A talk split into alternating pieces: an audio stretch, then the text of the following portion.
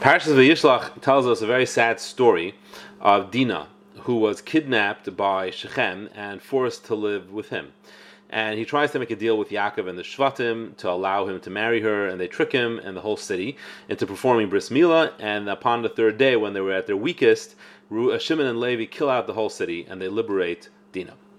Now, there is then an exchange that goes on between Yaakov Avinu and Shimon and Levi, and that's what I want to focus on today because it's fascinating, and it actually has a very important chinuch message in it.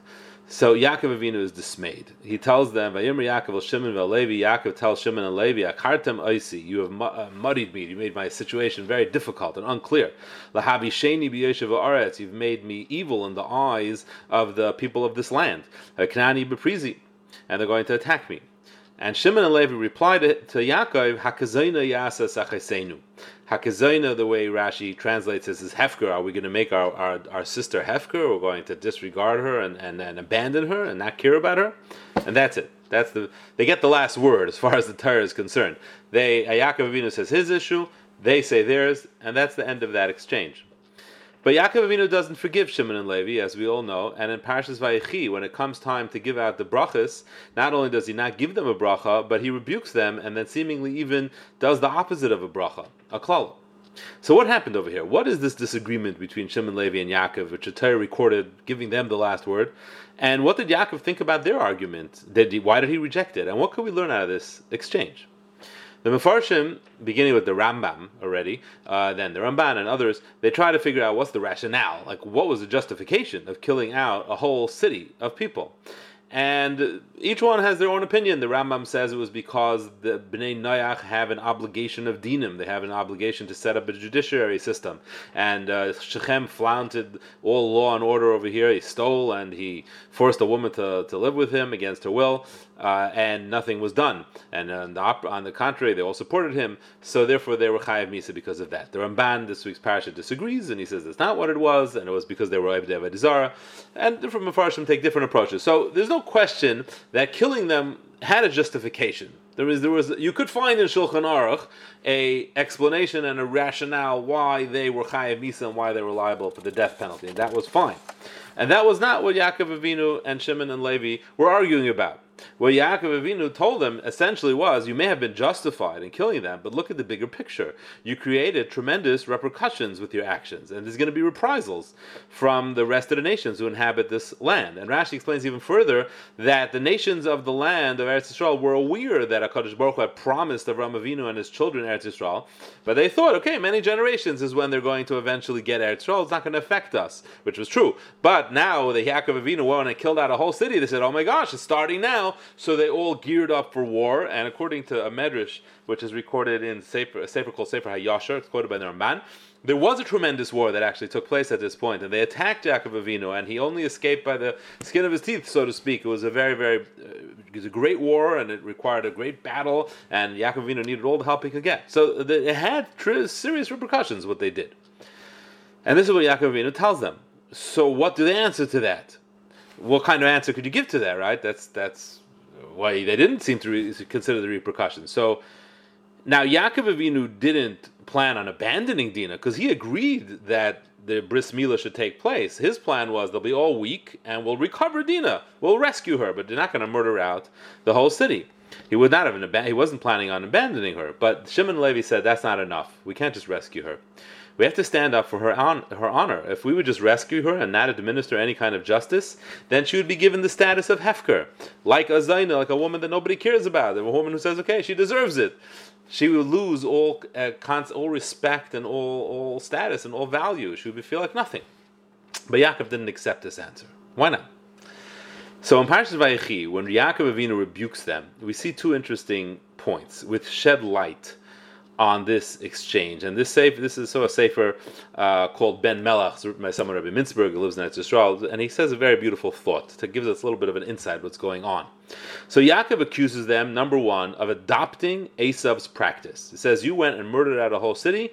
You are have kind of you've you've stolen Esav's uh, profession. You murder. Esav, that's what Esav does. You murdered. So he's he's accusing them that uh, there, there, was something of murder over here when you went and killed out the whole Shechem. And then he decrees that they're going to be scattered out throughout Eretz Yisrael. They're going to be scattered out. Now Rashi explains what exactly that means. It means like this: Shimon became the resident Rebbe of Klal Yisrael. Shevet Shimon were the Rebbeim. They went, and therefore they had to travel all through Klal Yisrael to teach the children. They were all over, all over the Shvatim. They were the people who were appointed to teaching the children. And Levi also had to scatter throughout Klal Yisrael. Why? Because Levi was the Kehanim and the Levim, and they had to collect Truma and Maisra. Maisra, right? All the, the, the gifts that are given from the crop. So they had to go from field to field to field all over Eretz Yisrael to collect. And essentially what they were doing, besides gaining those Trumas and Maisras, was giving Klal Yisrael a zchus. They're giving them a merit. They're giving them the ability to support the Kehanim and Levim who are the servants of Hashem. And also Shimon was given the job of being Seifrim, the Seifrei Stam, they would write Seifrei Torah, and also, again, have to spread out throughout Israel, um, distributing it. Now, this is a fascinating thing when you think about it. The person who's accused of being akin to Esav, having uh, murderous qualities, is given the job to be the Rebbeim of all the children of Klal Yisrael. It doesn't sound like such a great idea right? What, what, what, why would that be appropriate? So the Sefer says, and he says wonderfully, he says, what happened over here was like this Shimon and Levi exhibit, exhibited a fire and a concern and a responsibility for the individual.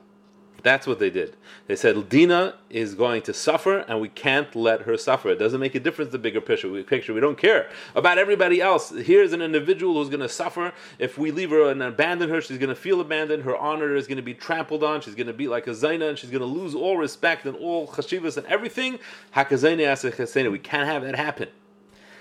And Yaakov said, no, we have to consider the bigger picture. There's too many negative repercussions. It's the ends. It's just doesn't. It's not justified. There's going to be reprisals. We can't do. You can't do something like that.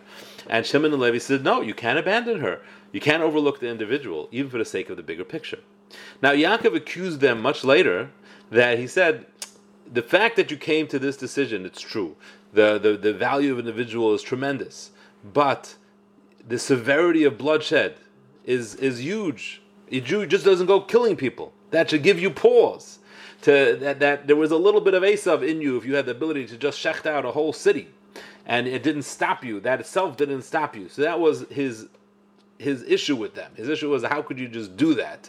How could you just take into your hands the lives of so many people and check them out for your ideal? But the underlying emotion that motivated them, that was gold the fact that they had such a care for the individual, the fact that they were willing to say, I don't care about anything else, I take responsibility for the individual, I take responsibility for Dina, I can't let this happen to her, that was a golden quality.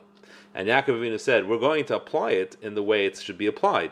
You are going to become Rebbeim, because that's who should be a Rebbe someone who's willing to give up everything and take full responsibility, give up their life for the sake of the individual. That's where this quality is going to be utilized. And you, Levi, you're going to give up your own comfort. You're going to have to go truck around all of Eretz Yisrael give up everything essentially just for the sake of being mezaka all the people in Klal Yisrael, being mezaka others. That is the way you're going to utilize this midah, and that way this midah is going to come to its fulfillment and to its and and and, and, and to what and, and that's why the Torah stresses what they said. They were wrong essentially. Yaakov did not agree with them, but the emotion was a golden thing that we have to learn from. We can't overlook the individual. Yaakov said that's that, that, that's that's not the way. That wasn't the correct decision in this case.